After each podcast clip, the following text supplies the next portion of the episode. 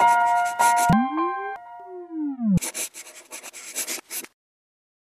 semangat buat Sobat E-Kampus di luar sana. Senang banget. Kali ini bukan Pak Nanang yang jadi wawancara ya Pak ya. Iya, kali-kali lah aku di diem banyak diem gitu.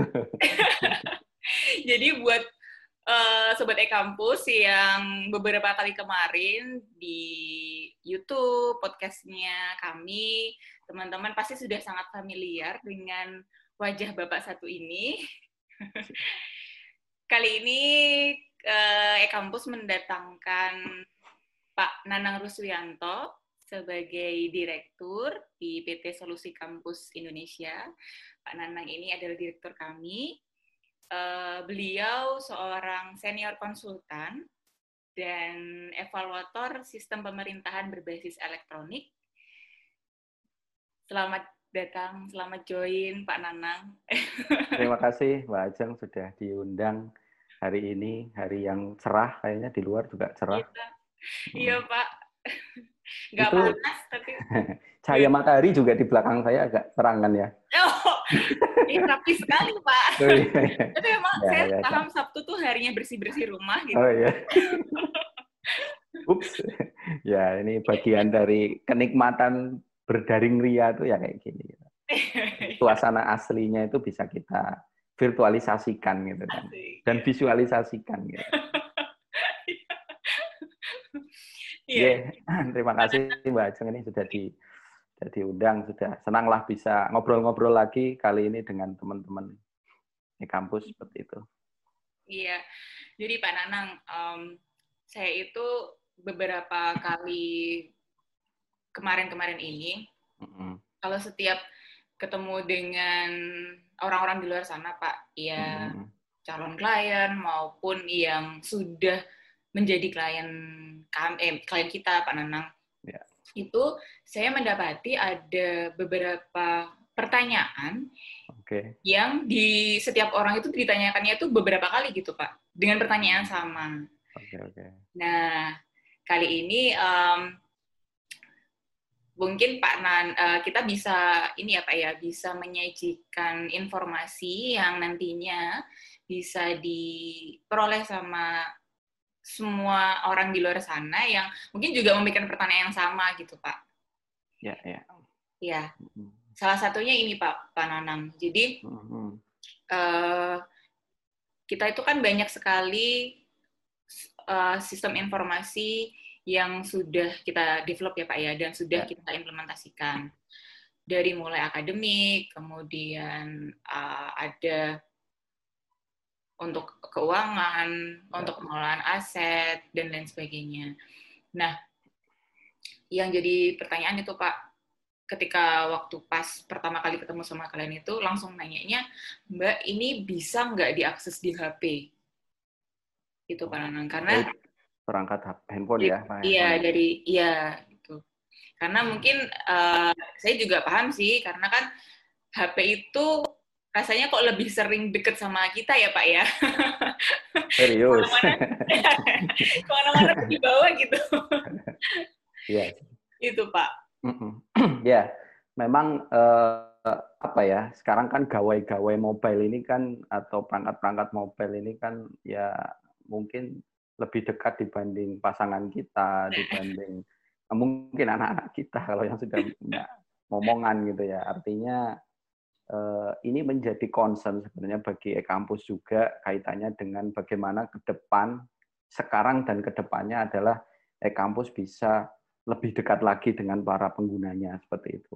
Nah, khusus untuk apakah bisa diakses melalui gawai mobile dalam hal ini handphone. Eh, pada prinsipnya kalau kita bicara eh, kapabilitas dan fungsi dari setiap modul ini kan beda-beda ya Mbak ya Yeah. Ada yang sifatnya memang untuk administratif, ada yang sifatnya untuk akses sejenak gitu, misal ngecek nilai atau ngecek jadwal, kemudian ya hanya satu arah untuk informasi satu arah. Ini memang kita eh, proyeksikan untuk eh, under mobile. Contoh kayak M Campus itu kan juga sudah ada di Android. Walaupun juga mungkin ada yang bertanya kenapa nggak ada di iOS seperti itu. Bisa jadi begitu.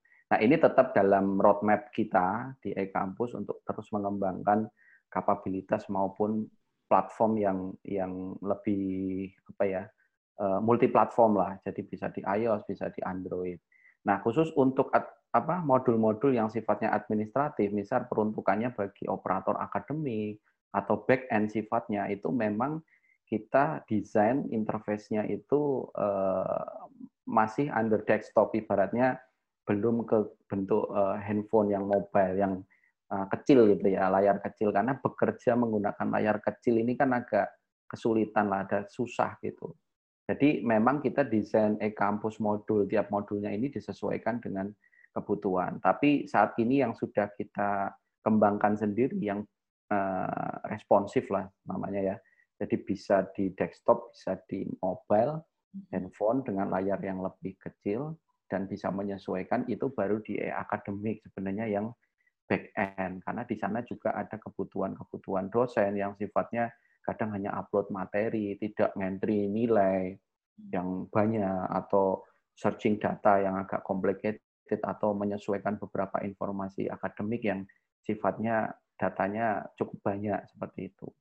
Nah, ini tetap bertahap dan kita juga pasti akan mengarah pada eh, model-model eh, tampilan aplikasi yang responsif. Tapi untuk saat ini memang dari eh, kurang lebih mungkin ada 17 atau saya lupa ya 17 sampai 20 modul dalam e-kampus. Kalau yang basic sih baru 6 ya dengan M kampusnya sendiri itu kita baru e akademik sebenarnya yang untuk basic e-kampus yang cloud.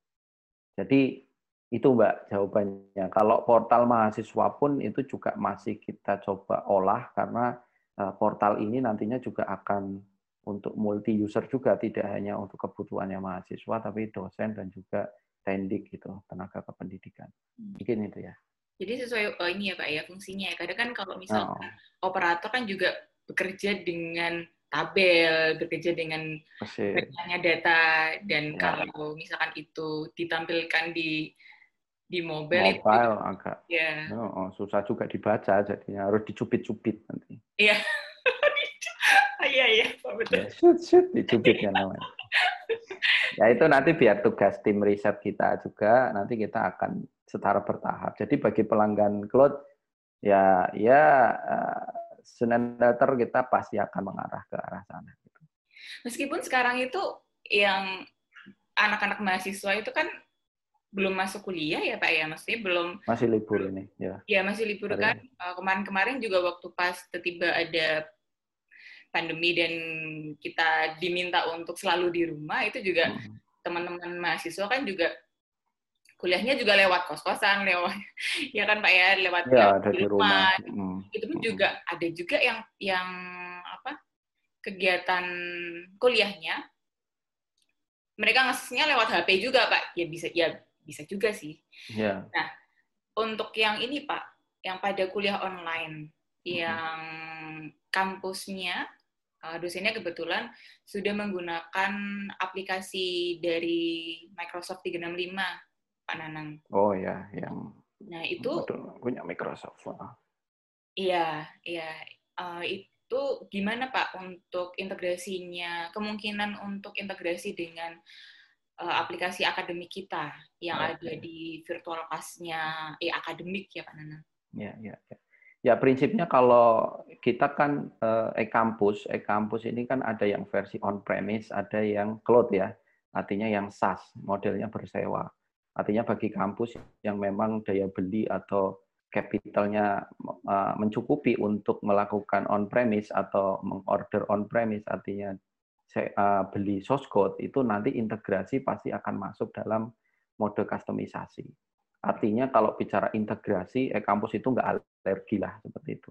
Jadi prinsipnya tetap memungkinkan karena justru ketika kita mau berinteraksi dengan aplikasi lain, kebanyakan itu kesiapan dari aplikasi lain itu yang belum memenuhi syarat. Artinya entah protected atau source code-nya itu close gitu, nggak open. Atau kalau yang yang sudah apa ya platform-platform besar seperti Microsoft 360, kemudian uh, G Suite-nya Google yang kemudian banyak dipakai kampus juga itu memang secara technically itu dari hari ke hari itu mereka juga siapin modul API masing-masing itu. Misal uh, ada API untuk manajemen course kalau di G Suite itu itu sama halnya seperti kalau kita ada di Moodle itu platform oh, untuk okay. LMS ya. Platform yeah, untuk yeah. LMS Moodle itu dari hari ke hari sudah dilengkapi dengan istilahnya kayak widget lah ya, kayak plugin plugin yang siap untuk berintegrasi ya.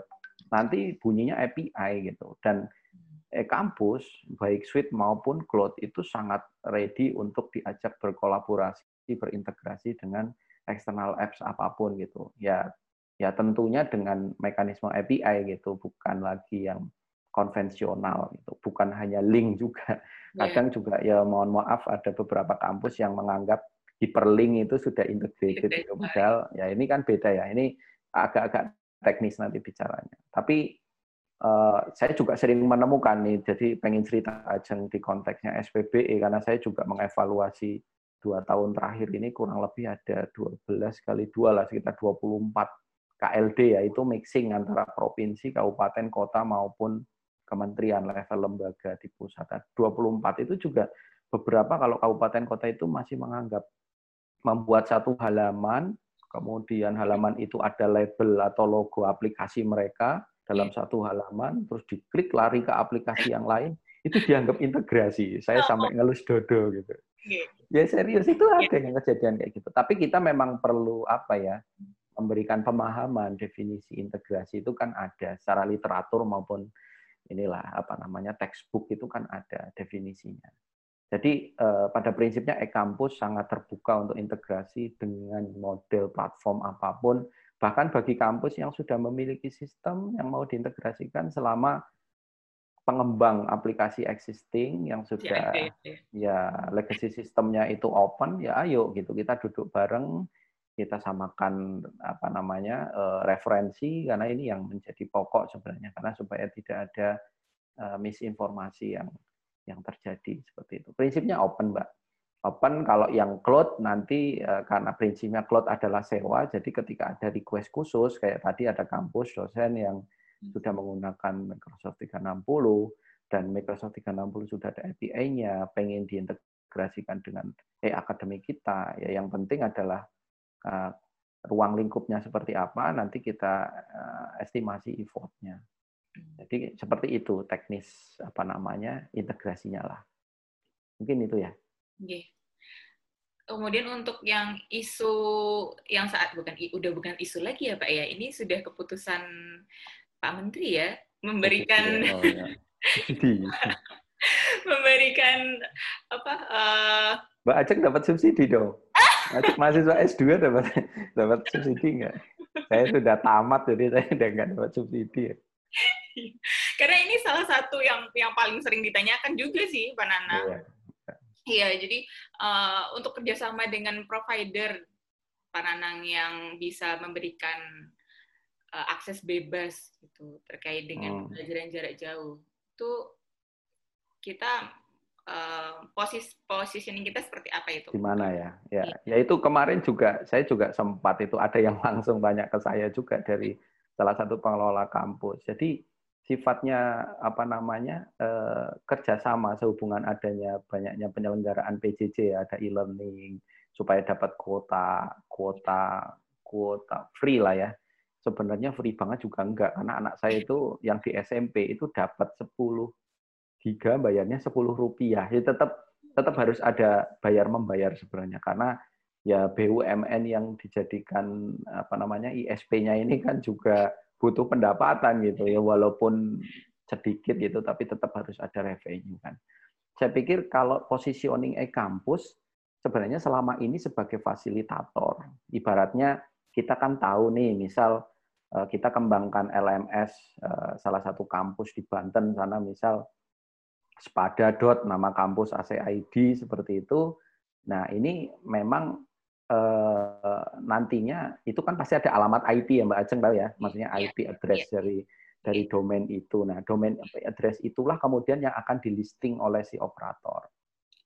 Nah, misal operator yang merah gitulah ya. Yeah, yeah. Operator yang merah itu akan tanya nanti IP mana Pak yang akan di redirect, yang akan kita listing ya kampus itu langsung berhubungan dengan operator. Jadi posisi kita hanya sebagai Ya tadi, yang ngelis aja. Oh Pak, ini e-learningnya pakai IP ini karena domainnya di sini.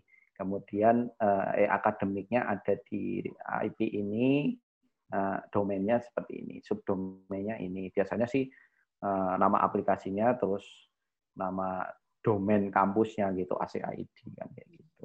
Jadi kita hanya sebagai eh, fasilitatornya posisinya di situ, bukan ya nggak bisa karena kan eh, apa ya kalau ada arsitekturnya lebih gampang ibaratnya ada gadget itu kan larinya ke BTS dulu atau ke provider providernya yang ngelisting dia yang akan oh ini larinya ke spada.kampus ACID yang ini oh berarti ini free nah, nanti argonya dipateni lah ini teknisnya kayak gitu terus jadi bisa lari ke sana dengan free seperti itu yeah. jadi kita posisinya di situ mbak enggak yeah. kemudian kita yang buka tutup keran nyalain yeah. matiin argo itu bukan yeah. Posisi kita nggak di situ gitu.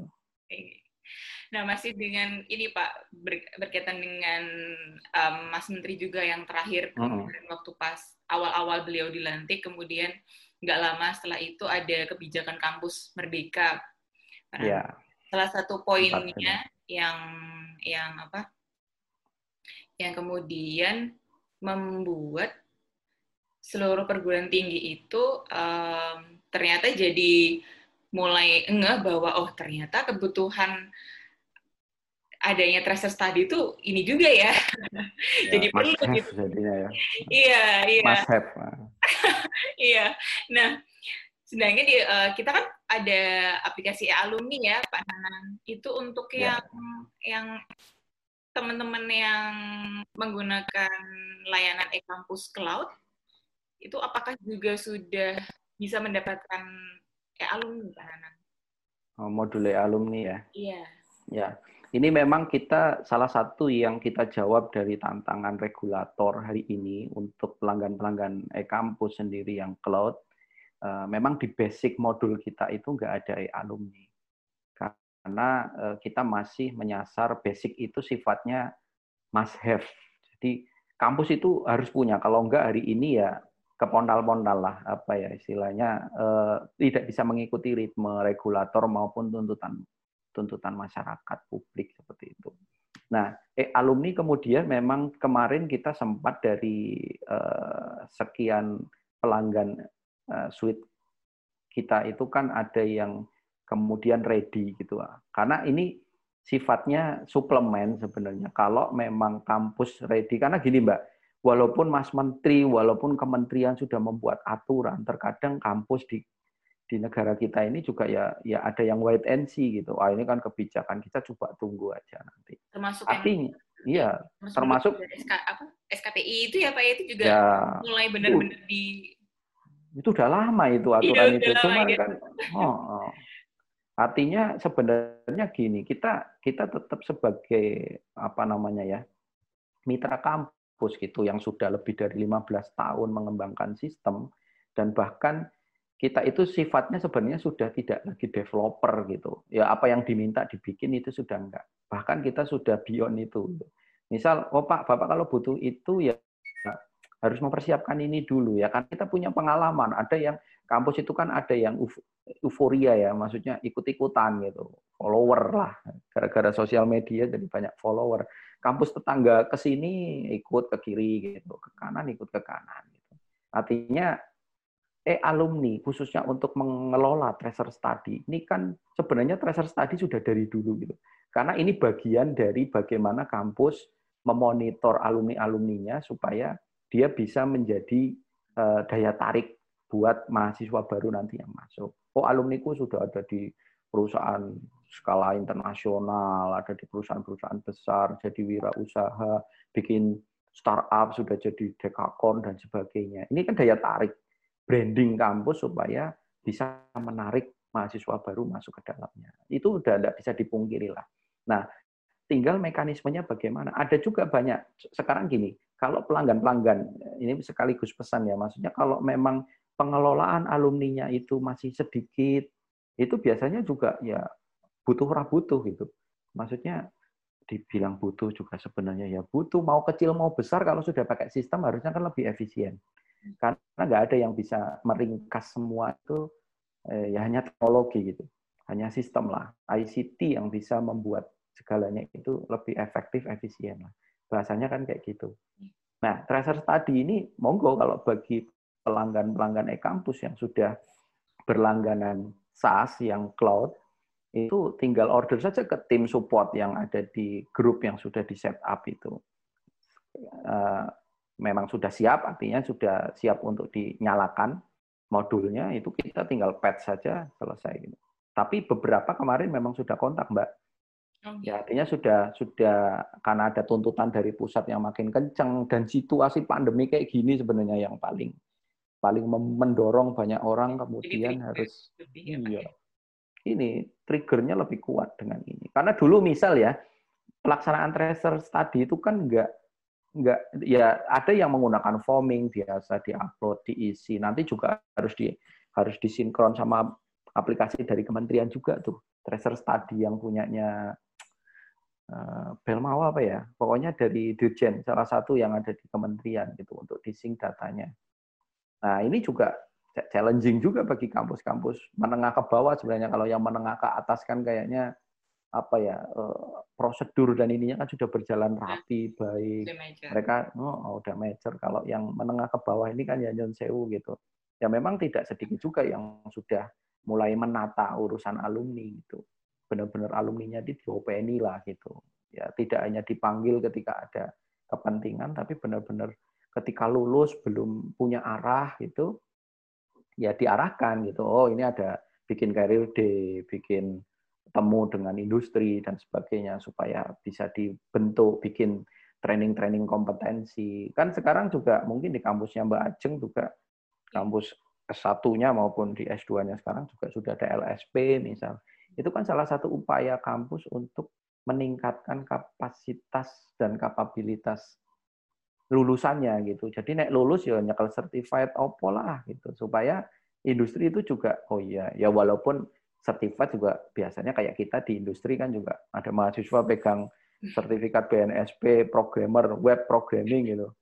Nah, ketika IGTFW mendem juga ya berdoa gitu. Maksudnya tetap harus diuji kan. Itu tapi minimal ketika sudah punya cap, punya certified seperti itu kan sortingnya sudah gampang yeah. gitu. Yeah. Dia sudah masuk sor saringan halusnya itu dia sudah masuk lah gitu ya tinggal halus kan bis diayak ono sing eh, lolos agak banyak kan jadi filter lagi loh pakai saringan kain atau apa yang lebih lembut lagi ya seperti itu tapi prinsipnya ketika pelanggan-pelanggan yang memang akan menerapkan tracer study di modul-modul e-kampus kita sudah siap Berarti ya, untuk kayak alumni itu adanya bukan di paket yang basic ya Pak? Enggak, enggak ada. Ini yang itu semacam add-on tambahan dari kita. Istilahnya apa yang komitmen e-kampus lah bahwasanya kita akan migrasikan some, sometime itu nanti suite apa e-kampus suite kita itu akan migrate semua ke cloud sebenarnya. Ya itu entah kapan ya nanti kita lihat maturity kampus itu kan harus kita ukur karena kita bukan Oh, kampus kecil, menengah, besar dipadake 16 pitulas modul lebok KB misal masukin semua jebret. Wah, itu iso mendem, Mbak. Ya, kita punya lah. Kita punya pengalaman gitu. Itu nanti lain kali kalau mau diceritakan. Kebetulan dulu proyek saya juga di Sumatera yang yang mengalami kasus seperti itu. Tuku aplikasi itu gampang, misal aplikasi hari ya, ini itu gampang. ya, Pak ya. Persis. Itu. itu tidak melulu konsultan yang punya peran. Artinya siapa yang mau melakukan, mereka sudah punya kebijakannya atau belum, datanya ada atau tidak. Iya. Persis. Operator yang akan mengelola siapa gitu. Itu gampang kok. Install hari ini develop aplikasi, install aplikasi itu hal yang sangat mudah dibandingkan 10-15 tahun yang lalu ya. Prinsipnya gitu. Ya. Nah, nah untuk yang ini Pak, untuk rekan-rekannya yang tadinya menggunakan paket yang basic gitu. Nah, hmm. dan kemudian sudah uh, berhasil implementasi semua modul yang ada di e-kampus cloud yang basic, kemudian ingin beralih nih Pak ke yang e-kampus cloud yang advance. Itu kan ada tambahan beberapa aplikasi lumayan ya, banyak kayak ada hmm, Pustaka, kemudian Eriset, Y, SDM. Itu um, gimana Pak nanti cara atau prosedurnya yang perlu dilakukan oleh teman-teman. Ya, ya. Jadi eh, bagi pelanggan kita yang memang masih berlangganan versi yang basic ya, artinya kan memang ada diferensiasi pricing, ada perbedaan harga antara yang bersewa basic dengan yang advance. Karena memang advance ini kita peruntukkan pada dasarnya untuk kampus-kampus yang sudah melirik hal-hal yang nice to have, bukan lagi must have. Jadi yang namanya e-riset, e-SDM, e-pustaka itu sebenarnya nice to have. Kalau dalam klasifikasi dua besar kita itu kan ada yang must have, ada yang nice to have. Nah, ini nanti di crosskan. Nah, Hmm. bagi yang sudah basic kemudian uh, ready untuk masuk ke advance sebenarnya ini kan tinggal nanti kontak saja ke tim tim pemasaran kita atau di tim support gitu karena itu tetap kita ukur jadi kita kembali lagi kita itu enggak uh, ya karena pengalaman ya sekali lagi bukan hanya urusan apa istilahnya pricing saja gitu karena kalau nanti teman-teman punya semangat misal mengimplementasikan ESDM gitu yang banyak kaitannya nanti dengan dosen riwayat mengajarnya dia di akademik juga akan otomatis masuk ke SDM. Nanti urusan penelitian dia yang ada di riset juga otomatis akan menjadi SKP, akan masuk menjadi hitungan SKP-nya si dosen bersangkutan atau tendik. Itu kan bukan perkara hanya install aplikasi gitu. Artinya prosedur di kampus sudah sudah cukup mature belum gitu. Itu yang harus kita assess. Tapi kalau yang ya quote and quote gini ya, ada yang versinya memang nambah modul tapi tanpa nambah biaya berlangganan. Itu memungkinkan. Eh kampus memungkinkan. Tapi kita assess dulu gitu loh, Mbak. Yeah. Tapi kalau yang Wah, aku ora perlu dises, pokoknya saya minta advance. Ya sudah, Bapak bayar 15.000 per mahasiswa. Ibaratnya gitu jadinya. Itu boleh, ya itu juga kami juga terima. Tapi kita tetap berikan masukan kayak tadi. Pak, sayang loh Pak, Bapak nambah berapa tuh per mahasiswa 5.000 misalnya ya, dari 10 jadi 15. 5.000 untuk dapatkan tambahan sebut saja 4 modul baru. Eh, kami bolehlah Bapak isikan checklist ini. Ada nggak pengelola pustakanya yang dedicated? Ada pustakawannya, karena di situ benar-benar nomenklatur dan sebagainya itu harus dipahami oleh seorang eh, pustakawan seperti itu. Kemudian untuk riset, Bapak punya lembaga nggak? Kalau ada ya ada nggak yang mengelola, bukan hanya berurusan dengan kementerian atau dengan pengelola kampus, tapi bagaimana memahami bisnis proses penelitian itu sendiri gitu. Jadi nah, nggak nah, serta merta apa serta merta langsung sekonyong-konyong. Oh iya Pak baik langsung di iya. langsung nggak nggak iya. seperti itu. Iya karena kita sayang saja gitu. Mending mending loh ya kalau saya bicaranya lima ribu itu Pak ayo Bapak tata dulu. Mari nanti tak bantu gitu. Menata apa? Menata organisasi dan kesiapan kebijakan dan prosedur yang ada di kampus. Karena itu hari ini di SPBE saya jadi tak kaitkan. Okay. SPBE itu ada tiga domain, Mbak. Satu domain layanan, eh sorry, satu itu kebijakan, dua tata kelola, tiga layanan. Indonesia indeks layanannya itu udah di atas tiga semua.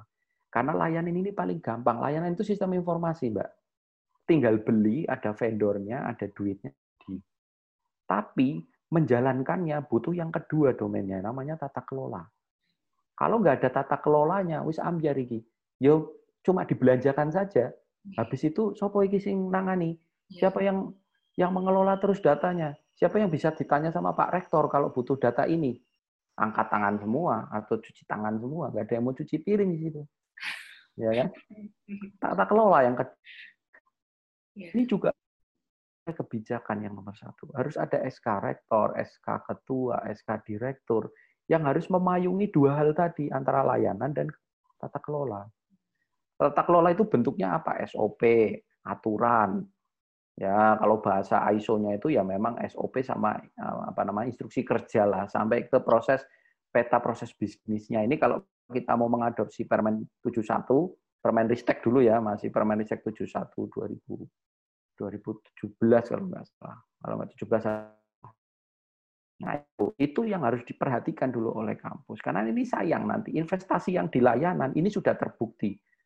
Secara nasional bangsa kita itu inefisien dalam penyelenggaraan pengadaan layanan sistem elektronik. Ini nasional loh. Makanya tata kelola dan kebijakan ini harus diperhatikan.